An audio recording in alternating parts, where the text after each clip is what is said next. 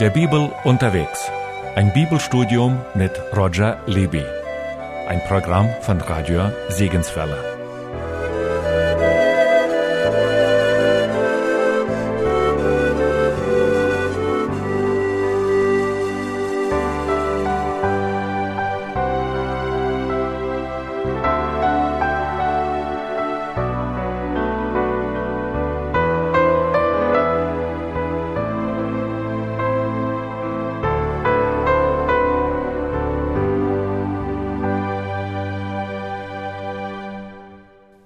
Wir haben gesehen, dass Daniel angekündigt wird, dass nach 70 Jahrwochen der volle Segen für Israel und die Stadt Jerusalem kommen würde. Auf welche Zeit beziehen sich diese sechs Punkte, wenn die sich erfüllen? Auf das tausendjährige Reich, wenn der Messias kommen wird, um in Frieden und Gerechtigkeit über die Welt zu herrschen. Das wird ja beschrieben in Daniel 7, können wir es kurz aufschlagen. Daniel 7, Vers 13. Es geht hier um die Prophetie der vier Weltreiche, dargestellt mit vier schrecklichen Tieren. Das erste Tier ist Kapitel 7, Vers 4, ein Löwe mit Adlersflügeln, stellt das babylonische Weltreich dar. Aber dann kommt ein gefräßiger Bär, Vers 5, und das bedeutet das medopersische Weltreich, das eben das babylonische schließlich erobert hatte. Da stehen wir jetzt mit Daniel, gerade am Beginn der Periode des Bären. Und dann kommt Vers 6, ein Leopard, aber ein sehr spezieller mit vier Köpfen und vier Flügeln. Und das weist hin auf das griechische Weltreich unter Alexander dem Großen, das sich ja in der sagenhaft schnellen Zeit von 13 Jahren über die ganze Welt, damalige Welt ausgebreitet hat. Darum eben ist das hier das schnellste Tier. Dann kommt Vers 7, ein viertes schreckliches, aber besonders starkes Tier. Das ist das römische Reich mit seinen starken Legionen. Und schließlich in Vers 13 sehen wir wie der Messias kommt, um seine Weltherrschaft, eben diese ewige Gerechtigkeit einzuführen. Liest jemand Verse 13 und 14? Ich sah in diesem Gesicht in der Nacht. Und siehe, es kam einer mit den Wolken des Himmels wie eines Menschen Sohn und gelangte zu dem, der uralt war, und wurde vor ihn gebracht. Der gab ihm Macht, Ehre und Reich dass ihm alle Völker und Leute aus so vielen verschiedenen Sprachen dienen sollten. Seine Macht ist ewig und vergeht nicht, und sein Reich hat kein Ende. Jawohl. Also der Messias, der Sohn des Menschen, ein bekannter Titel für den Messias, bekannt schon aus Psalm 8, haben wir schon früher im Detail studiert. Der Sohn des Menschen kommt auf den Wolken des Himmels und übernimmt die Welt Herrschaft. Und wie lange wird er regieren? Also das Neue Testament spricht zwar über das tausendjährige Reich in Offenbarung 20, aber dann spricht die Bibel über den Weltuntergang. Und das Endgericht, Himmel und Erde entfliehen vor dem Richter auf dem großen weißen Thron und dann kommt das Endgericht. Und gleich folgt Offenbarung 21.1, ich sah einen neuen Himmel und eine neue Erde. Und Offenbarung 22.5 spricht dann davon, dass es eine ewige Königsherrschaft geben wird. Also das, das ist kein Widerspruch, sondern ergänzt sich. Tausend Jahre noch in dieser Schöpfung, aber dann geht die messianische Herrschaft ewig in der neuen Schöpfung weiter. Also, diese 70 Jahrwochen weisen hin auf diese Zeit, wenn der Abfall zum Abschluss kommt, den Sünden ein Ende gemacht wird, die ewige Gerechtigkeit kommen wird und der dritte Tempel gesalbt wird. Ja, also gehen wir jetzt zu Vers 25. Liest nochmals jemand Vers 25 vor. So wisse nun und gib acht. Von der Zeit an, als das Wort erging, Jerusalem werde wieder aufgebaut werden, bis ein Gesalbter, ein Fürst kommt, sind es sieben Wochen. Und 62 Wochen lang wird es wieder aufgebaut sein mit Plätzen und Gräben, wiewohl in kummervoller Zeit. Danke. Also, so wisse denn und verstehe. Übrigens, auch wir sollen das unbedingt wissen. Das ist ein Befehl. Wissen und begreifen. Vom Ausgehen des Wortes, Jerusalem wiederherzustellen und zu bauen, bis auf den Messias, den Fürsten, sind sieben Jahrwochen und 62 Jahrwochen. Punkt. Und dann wird angefügt, Straßen und Gräben werden wiederhergestellt und gebaut werden, und zwar in Drangsal der Zeiten. Also werden gleich sehen, so hat sich die Prophetie ganz eindrücklich erfüllt. Aber wie kommt man überhaupt dazu, diese sieben und 62 Jahrwochen auseinanderzureißen? Nicht wahr? So falsch ist, wenn man sagt, vom Ausgehen des Wortes, Jerusalem zu bauen, bis dass der Messias kommt, sind sieben Jahrwochen. Das wären 49 Jahre. Das darf man nicht auseinanderreißen, sondern sind sieben Jahrwochen und 62 Jahrwochen. Punkt. Das heißt also zusammen 69 Jahrwochen. Aber woher kommt denn die Idee, dass dort ein, ein Punkt zu setzen sei? Das hängt damit zusammen. Im hebräischen Text aus dem Mittelalter, das ist ja der beste Text, den es überhaupt gibt, seit den Qumran-Funden hat man erst recht gemerkt, sogar die Liberalen haben gemerkt, dass es nichts Besseres gibt, als was wir immer hatten. Nämlich den hebräischen Text in Tausenden von Handschriften aus dem Mittelalter überliefert, der sogenannte masoretische Text. Und zwar hat es sich gezeigt, dass sogar die Orthographie, die Rechtschreibung dieses Mittelaltertextes ist oft viel altertümlicher als Handschriften aus Qumran, die tausend Jahre älter waren. Das zeigt also, dass der masoretische Text auf eine noch ältere Version Vorlage zurückging als äh, viele Handschriften in Qumran. Zum Beispiel die berühmte Jesaja-Rolle, vollständige Jesaja-Rolle aus Qumran, Höhle 1, wird datiert auf 125 vor Christus. Das ist ein fantastischer Fund. Aber die Orthographie dort ist eindeutig moderner als die Orthographie in dem Text, den wir schon immer hatten. Für alle Übersetzungen. Das ist schon fantastisch.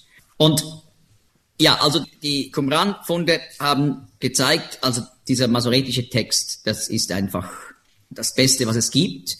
Und im Judentum hat man diesen Text eben überliefert, indem man Buchstaben und auch Wörter ausgezählt hat, um so Kontrollen zu haben für eine genaue Überlieferung. Und dieser Text geht ihm zurück auf die Vorlagen, die man bis zum Jahr 70 im Tempel hatte. Das waren eben protomasoretische Handschriften, also die, die vormasoretischen Handschriften, die waren im Tempel aufbewahrt. Und Handschriften, die irgendwo im Lande verteilt waren, wenn man die eben verbessern wollte, musste man in den Tempel gehen und sie bei diesen Vorlagen im Tempel anpassen und korrigieren. Nun, haben aber diese Rabbiner im Mittelalter, die den masoretischen Text abgeschrieben haben, die haben, um das Lesen zu erleichtern, auch Vokalzeichen eingesetzt. Zwar im Hebräischen schreibt man eigentlich nur die Konsonanten, die Mitlaute, und das funktioniert gut. Wenn man die Sprache gut kann, kann man das lesen. Also ich kann, im Alten Testament kann ich äh, lesen und brauche diese, nicht unbedingt solche Vokalzeichen. Wenn ich jetzt da Daniel lesen würde. Aber jemand, der nicht gründlich Hebräisch kann, der braucht das. Und so haben die Masoreten das hinzugefügt, diese Vokalzeichen. Und sie haben zusätzlich auch musikalische Zeichen hinzugefügt. Jedes Wort kriegt noch ein musikalisches Zeichen oder jede Wortverbindung. Und damit wusste man, wie man den Text in der Synagoge, wenn man ihn vorliest, singend vortragen muss. Und diese musikalischen Zeichen haben auch etwas einteilende Bedeutung. Äh, zum Beispiel weiß man dann, wo die Mitte des Verses ist oder wo ein sinngemäßer Unterbruch ist. Und so dieser Hauptversteiler, das ist das musikalische Zeichen Adnach. Der Adnach, der wird also wahrgenommen als ein Unterbruch. Oftmals entspricht das einem Komma oder sogar einem Punkt. Aber nicht immer. Zum Beispiel im ersten Satz der Bibel. Im Anfang schuf Gott, nicht wahr? Dort heißt der Text, Bereshit bara Elohim et hashamayim vet haaretz. Der Adnach steht hier bei Elohim, Gott. Also, im Anfang schuf Gott den Himmel und die Erde. Da, da will mir kein Komma setzen, oder? Und schon gar nicht ein Punkt. Aber wenn man liest, wird man dort ein bisschen absetzen. Im Anfang schuf Gott den Himmel und die Erde. Damit ist das Objekt schön ein bisschen abgesetzt, ja? Also, wenn jemand sagt, ad nach, das bedeutet ein Punkt, da muss ich, da muss ich sagen, dann hat er die, die musikalischen Zeichen nicht verstanden in der Bibel. Und das ist der Fehler bei der Revision der Elberfelder Brockhaus, dass man gedacht hat, das ist ad nach, also machen wir da einen Punkt. Und auch schon die ältesten Übersetzer, die, die Septuaginta-Übersetzer, die die Bibel auf, auf Griechisch übersetzt haben im dritten Jahrhundert vor Christus, die haben das auch korrekt verstanden. Dass es sieben und 62 Jahrwochen sind. Und die kannten natürlich noch ein bisschen besser Hebräisch, ja, in der Zeit des Alten Testaments. Und so müssen wir also hier überhaupt nicht beeindruckt sein von diesem Punkt. Es ist so zu verstehen, sind sieben Jahrwochen und neun und 62 Jahrwochen Punkt. Natürlich, wir werden uns dann die Frage stellen, warum sind das, ist diese Epoche eingeteilt in zwei Unterepochen? Aber das werden wir nachher sehen. So wisse denn und verstehe. Doppelpunkt. Vom Ausgehen des Wortes, Jerusalem wiederherzustellen und zu bauen, bis auf den Messias, den Fürsten, sind sieben Jahrwochen und 62 Jahrwochen. Punkt. Und nachher heißt es ja in der, in der revidierten Elberfelder, 62 äh, Wochen lang werden Straßen und Gräben gebaut. Dieses lang kommt gar nicht im hebräischen Text vor. Einfach Straßen und Gräben werden wiederhergestellt und gebaut werden, und zwar in Drangsal der Zeiten. So, und jetzt stellt sich die Frage, ja, hier können wir berechnen, wann der Messias kommt. In Jahren. Also von dem Moment an, wo ein Wort ausgeht, dass Jerusalem wieder gebaut wird, wiederhergestellt wird, von da an muss man rechnen. Bis der Messias kommt und da vergehen eben insgesamt 69 Jahrwochen. Aber jetzt ist die Frage, von welchem Jahr sollen wir jetzt rechnen? Das Naheliegende wäre doch grad 539 vor Christus. Denn da hat ja äh, Chores den Erlass gegeben, dass Jerusalem wieder gebaut wird. Wir haben das ja in Jesaja gefunden. Der Tempel, er wird ja aufgebaut und die Stadt, sie soll aufgebaut werden. Aber es gibt noch eine andere Möglichkeit. Von welchem Zeitpunkt an könnten wir auch noch rechnen? Nehemiah 2, was ist denn dort?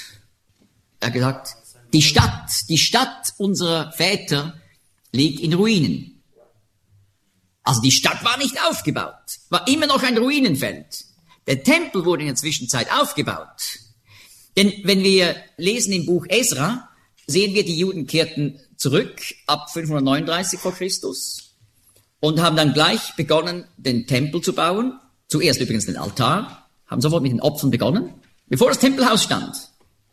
Das war eine kleine Sache. Nur der Altar, Opferdienst hat wieder begonnen und dann hat man im nächsten Jahr den Grund gelegt, man hat diese großen Fundamentsteine auf den Felsen aufgelegt, dort auf dem höchsten Punkt des Tempelberges und danach erst wurde das Tempelhaus gebaut.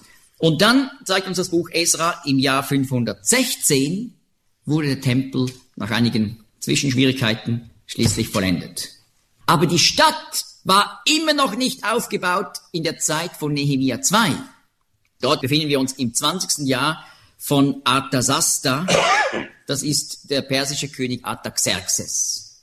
20. Jahr ist 445 vor Christus. Also wir sind dort bei Nehemia fast 100 Jahre später. Und die Stadt war immer noch nicht aufgebaut. Obwohl die Perser urs ursprünglich die Erlaubnis gegeben hatten zum Wiederaufbau. Und jetzt stellt sich die Frage, welcher Zeitpunkt soll gewählt werden für die Rechnung? Und da haben wir auch jetzt die Erklärung, warum das Ganze eingeteilt wird in sieben Jahrwochen und 62 Jahrwochen. Denn der Satz, der folgt, Straßen und Gräben werden wiederhergestellt und gebaut werden, und zwar im Drangsal der Zeiten. Dieser Satz beschreibt, wie dann die Stadt aufgebaut wird in diesen ersten sieben Jahrwochen. Also in den ersten 49 Jahren. Es wird dann stattfinden, dieser Aufbau, aber es wird eine schwierige Zeit sein. Nun, schauen wir 49 Jahre nach 539 vor Christus. Jerusalem war nicht aufgebaut. Irgendwie ist das nicht der Zeitpunkt. Und dann war der Mann bis 445 vor Christus, also fast 100 Jahre später, Jerusalem ist immer noch ein Trümmerhaufen, nur der Tempel steht. Und dann gibt eben der Perserkönig Artaxerxes die Erlaubnis, die Stadt euer Väter darf wieder aufgebaut werden. Und Nehemia in einer Rekordzeit von nicht mal zwei Monaten baut die ganze Stadtmauer wieder auf. Aber, sagt Nehemia 7, von den Häusern war praktisch nichts gebaut drin. Nur die Stadtmauer. Und danach, als dann die Stadtmauer stand, konnte man die Stadt eben wieder vollständig aufbauen mit Straßen und Gräben. Aber das Buch Nehemiah zeigt, die Juden waren ständig von den anderen Völkern militärisch bedroht. Es war eine Zeit der Drangsal. Und jetzt konnte man als alttestamentlicher Leser entscheiden, aha, wir müssen nicht von Chores anrechnen, obwohl der auch ein Wort gab, um Jerusalem wiederherzustellen, aber 49 Jahre später war die Stadt nicht aufgebaut. Aber wenn wir bei Nehemia rechnen, 49 Jahre später war die Stadt wieder vollkommen als Gottes Stadt aufgebaut. Innerhalb dieser sieben Jahrwochen.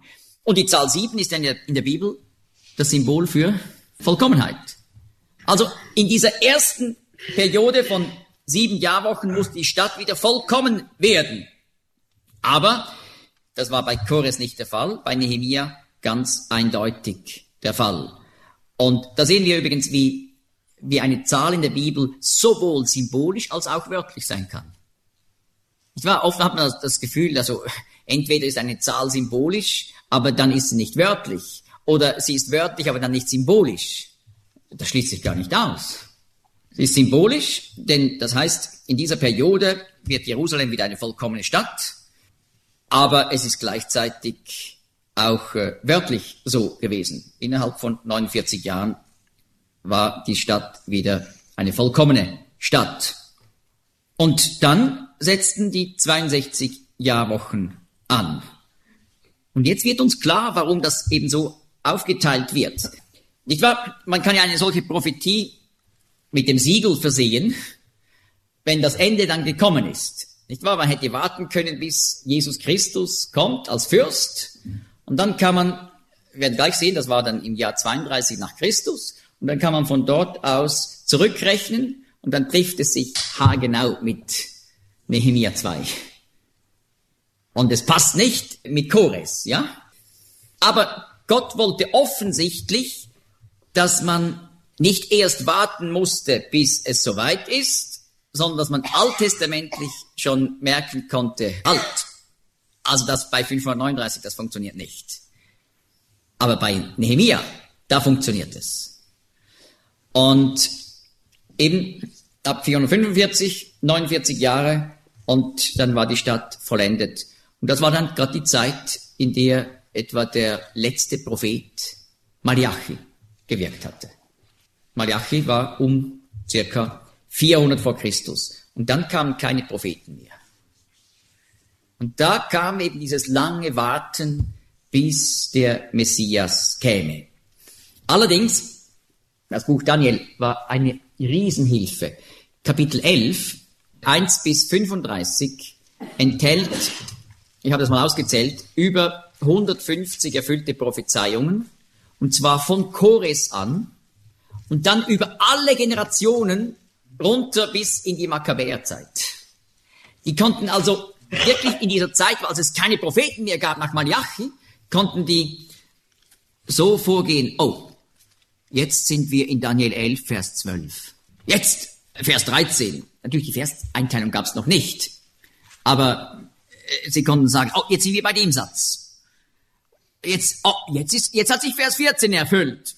Und jetzt sind wir tatsächlich schon in Vers 21. Die konnten wirklich der Reihe nach die Verse verfolgen und sehen, wie die Zeit fortschritt immer mehr in die Zeit, bis dann der Messias kommen würde.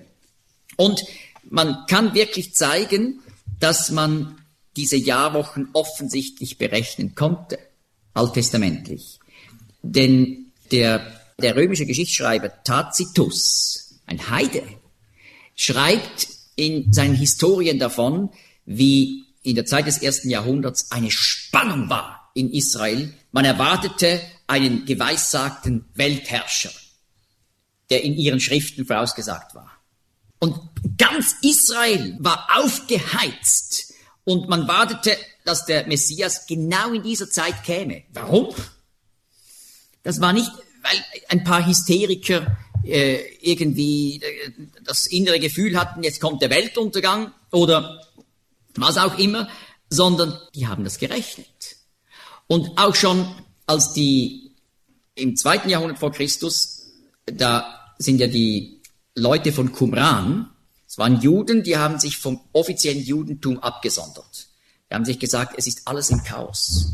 Die hohen Priester sind illegal, weil in dieser Zeit kamen illegale Leute, haben diese, die hohe Priesterwürde an sich gerissen und die haben sogar begonnen, das hohe Priestertum mit dem Königsamt zu verbinden. War völlig gegen die Lehre der Gewaltentrennung in der Bibel. Und die sagten sich, es ist alles, alles im, im Argen. Wir können da nicht mehr Gemeinschaft haben. Wir müssen uns absondern. Und die sind unter der Leitung eines Priesters, der ein Nachkomme war von dem hohen Priester Zadok, sind in die Wüste gegangen, nach Qumran, ans Tote Meer. Und die haben sich gesagt, wir warten jetzt, bis der Messias kommt. Und dann wird er alles ordnen und in die richtigen Bahnen lenken. Aber die wussten, jetzt sind wir in der Epoche, wo der Messias bald kommt. Und jetzt müssen wir uns halt vom Tempel trennen, aber wenn er kommt, wird alles in Ordnung gebracht werden. Und das zeigt, die Leute wussten das. Das ist sehr wichtig, denn es gibt ja so viele falsche Propheten, die immer wieder vorausgesagt haben, jetzt kommt dann Christus, ich denke, die Zeugen Jehovas haben das vorausgesagt, dass das Friedensreich kommt 1914. Dann kam aber der Erste Weltkrieg. Dann haben sie gesagt 1925. Und es wurden immer wieder Daten vorausgesagt von Leuten, die die Bibel verdreht haben, 1988, 1994, 2011, nicht wahr? Zweimal im Frühjahr äh, zuerst und dann wurde das auf den, auf den Herbst verschoben. Alles Unsinn. Und wo, wozu führt das? Das führt dazu, dass Leute sagen, das ist sowieso alles Quatsch. Die Leute, die von, von Prophetie und, und, und Endzeit sprechen, das ist immer hysterischer Unsinn. Aber muss man sagen, das ist nicht so, dass, dass man sich immer geirrt hätte. Damals vor 2000 Jahren haben die sehr wohl verstanden, dass jetzt der Messias kommt und er ist gekommen.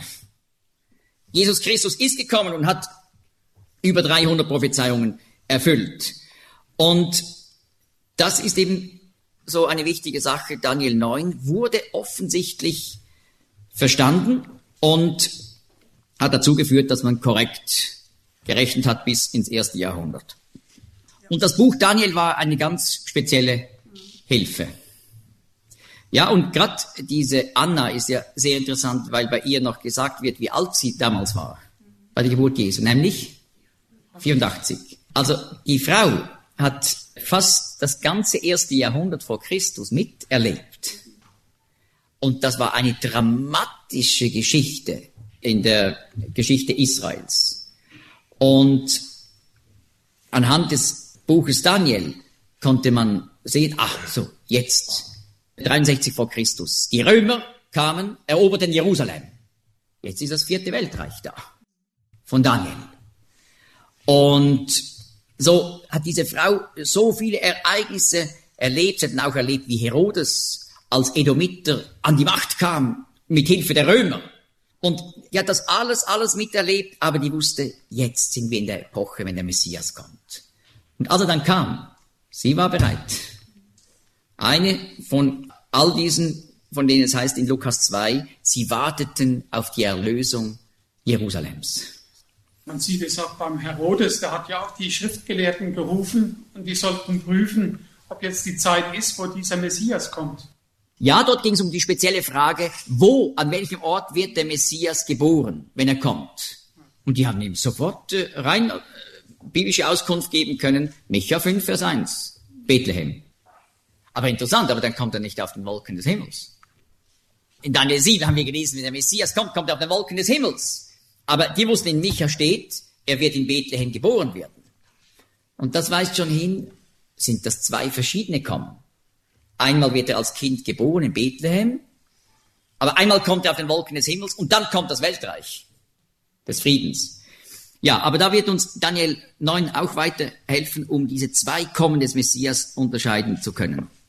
Jetzt ist noch Folgendes. Die Jahre in der Prophetie sind nicht Jahre von 365 Tagen.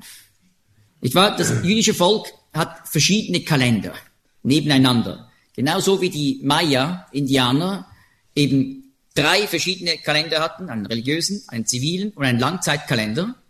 So hat das Volk Israel auch einen religiösen, einen zivilen und einen prophetischen Kalender. Und das geht so, beim zivilen Kalender ist das Neujahr wann? Im Herbst. Rosh Hashanah. Das bekannteste Neujahrsfest im, im Herbst, so Anfangs Oktober herum. Aber dann gibt es noch den religiösen Kalender. Der beginnt mit dem Monat Nissan, Passamonat. Und dort ist das Neujahr eben im, im Frühling, März, April. Das sind zwei verschiedene Kalender. Die hat man aber nebeneinander parallel geführt. Und zwar waren diese Kalender eigentlich Mondjahre.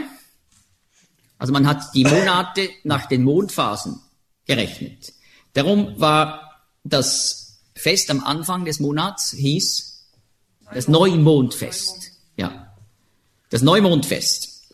Und zwar, äh, wie beginnt der Monat? Mit welchem Zeichen am Himmel? Ja, das klingt vielleicht ein bisschen banal, aber das sind Dinge, die, die, die sind nicht allen klar. Was ist das Himmelszeichen, wenn der Monat beginnt? Der jüdische Monat. Der Neumond. Ist das das gleiche wie der Leermond? Ich wahr? Wenn der, der Mond eben verschwindet, man sieht nichts mehr, dann ist Leermond. Und dann plötzlich kommt eine ganz feine, sichtbare Sichel. Und wenn man die am Abendhimmel zum ersten Mal erkennen konnte, dann war das Neumond. Und das war jedes Mal ein Fest. Aber eben, der Mondkalender ist natürlich ein bisschen kurz mit seinen etwa 28 Tagen. Und so ergibt sich ein Jahr dadurch von 354 Tagen. Aber das, das biblische Jahr, das jüdische Jahr ist eben gleichzeitig ein Jahr der Landwirtschaft. Nicht wahr? Das, die großen Feste, das Passafest, fällt ja zusammen mit dem Erstlingsfest am Tag nach dem Sabbat in dieser Woche, da wird dann die Gerstenernte eingeholt. Und das Pfingstfest, das Fest der Wochen, das dann 50 Tage später ist nach dem Erstlingsfest, aus der Passawoche, das Shavuot, das ist Pfingsten. Anfangs Juni, das ist der Beginn der Weizenernte. In Israel schon Anfangs Juni Weizenernte. Und dann das Laubhüttenfest, das letzte der sieben Feste des Herrn, nach 3. Mose 23, das fällt auf den Herbst. Und zwar ausdrücklich, 5. Mose 16, nachdem man die Olivenernte und die Weinernte eingebracht hat. Also diese Feste sind ganz direkt verbunden mit landwirtschaftlichen wichtigen Ereignissen. Würde man also einen reinen Mondkalender haben, wie die Muslime, dann wandert der mit der Zeit durchs ganze Jahr. Oder darum ist Ramadan einmal im, im Winter und dann ist es am erträglichsten mit dem Fasten, aber das kann dann nach Jahren wieder so fallen, dass es auf die heißeste Zeit im Sommer kommt. Der wandert durch die Jahre hindurch. Aber im Judentum hat man diesen Mondkalender ständig korrigiert, gemäß dem Sonnenjahr von 365 Tagen, damit eben Pfingsten musste mit, mit der Weizenernte zusammenfallen. Das durfte nicht irgendwie durch zwei Wochen getrennt sein. Und die prophetischen Jahre der Bibel, das sind Jahre von 360 Tagen. Das ist also genau die Mitte zwischen Mond und Sonnenjahr. Wo sieht man das zum Beispiel? Offenbarung 11 zum Beispiel. Liest jemand Verse 2 und 3. Und er sprach, Stehe auf und miss den Tempel Gottes und den Altar und die darinnen anbeten. Aber den Vorhof außerhalb des Tempels lass weg und miss ihn nicht, denn er ist den Heiden gegeben, und die heilige Stadt werden sie zertreten zweiundvierzig Monate. Jawohl. Also hier sind die zwei Zeiten, Zeitangaben, 42 Monate, parallel mit 1260 Tage. Wie viele Tage gibt es pro Monat? 30, ja? Und das gibt ein Jahr von 360 Tagen. Das ist wirklich das lunisolare prophetische Jahr, das also genau die Mitte dieser zwei Kalender, die man im Judentum hat, übernimmt. Und damit ist klar, dass also diese 67 Jahrwochen, umgerechnet in Tage, sind das 69 mal 7 mal 360 Tage, insgesamt 173.880 Tage. Und das entspricht genau 14. März 445 vor Christus bis 6. April 32 nach Christus, was nach den Evangelien Palmsonntag war. Das ist, das ist phänomenal. Und ist also genau die Zeit von, also 14. März 445 vor Christus bis 6. April 32 nach Christus. Und das geht so mit solcher Präzision auf. Und eben so kann man denen entgegentreten, die, die sagen, ja, hört auf mit äh, solchen prophetischen Hysterien. Das war sowieso schon immer falsch. Dann kann man sagen, nein, das war so ein Volltreffer damals, als Jesus Christus kam. Aber dann kann vielleicht jemand fragen, ja, und jetzt könnt ihr uns auch noch sagen aus der Bibel, an welchem Tag Jesus Christus wiederkommt. Und dann kann man sagen, nein, im Neuen Testament wird ausdrücklich gesagt, dass niemand den Tag weiß. Das heißt also, es gibt keine Berechengrundlage. Aber interessanterweise hat Blaise Pascal, dieser berühmte Mathematiker aus der Aufklärungszeit und auch Erfinder einer Rechenmaschine, er hat gesagt in seinen Pensées, es ist schon bemerkenswert, beim ersten Kommen Jesu, dass noch ein verborgenes Kommen war. Nicht wahr? Als man Jesus Christus gesehen hatte, konnte man nicht aufgrund seines Aussehens sicher sein, das ist der Messias. Es war irgendwie verborgen und da konnte man rechnen. Aber wenn Jesus Christus wiederkommt, Matthäus 24 sagt, er wird kommen wie der Blitz, der ausfährt von Osten und scheint bis gen Westen. Da wird kein Zweifel sein, dass er es ist. Da kann man es nicht berechnen. Aber nichtsdestotrotz, die Zeichen der Zeit, die müssen wir erkennen, um zu sehen, dass wir eben in der Endzeit sind.